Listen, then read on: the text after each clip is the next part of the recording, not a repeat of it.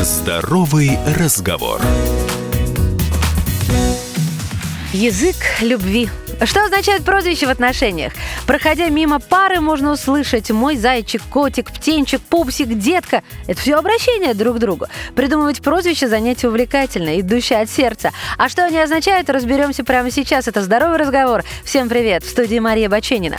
По какому принципу мы выбираем прозвище? Логика здесь ни при чем. Любое, даже самое негативное слово, сказанное с нежностью, может поменять смысл. Но не все так просто. Есть две причины любовного словотворчества. Обращение к внутреннему ребенку любимого и создание уникальности своих отношений, своего мира. Придумываем мы любовные прозвища неосознанно, но почти в каждом из них кроется скрытый смысл.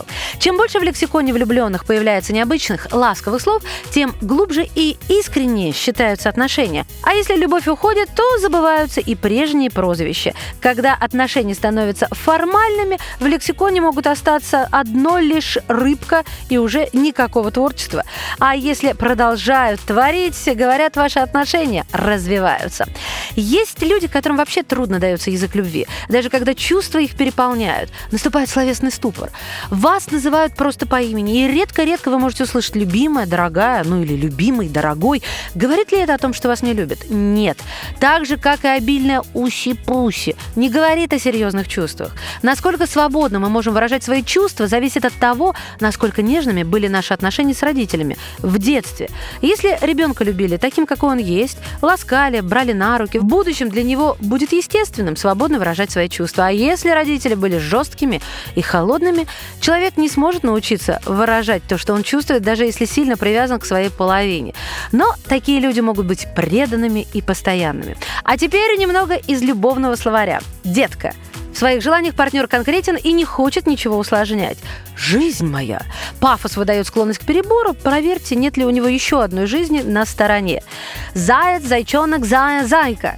Этот партнер склонен к азарту и не прочь поиграть с вами, в глубине души ревнив и пристально наблюдает. «Золото», «золотко», «золотце» подчеркивает значимость ваших отношений. «Котенок», «котик», «котя», «котятина». Чувствует с вами близость, неразрывную связь. Малыш и малышка, вы поглощаете все внимание, от вас ждут того же. Рыбка. На ваши отношения смотрит скорее по-деловому. Солнце и солнышко. Это к вам испытывают неподдельную нежность и живой интерес. Ну а производная от фамилии, имени, отчества — Михалыч, Максимыч, Петровна.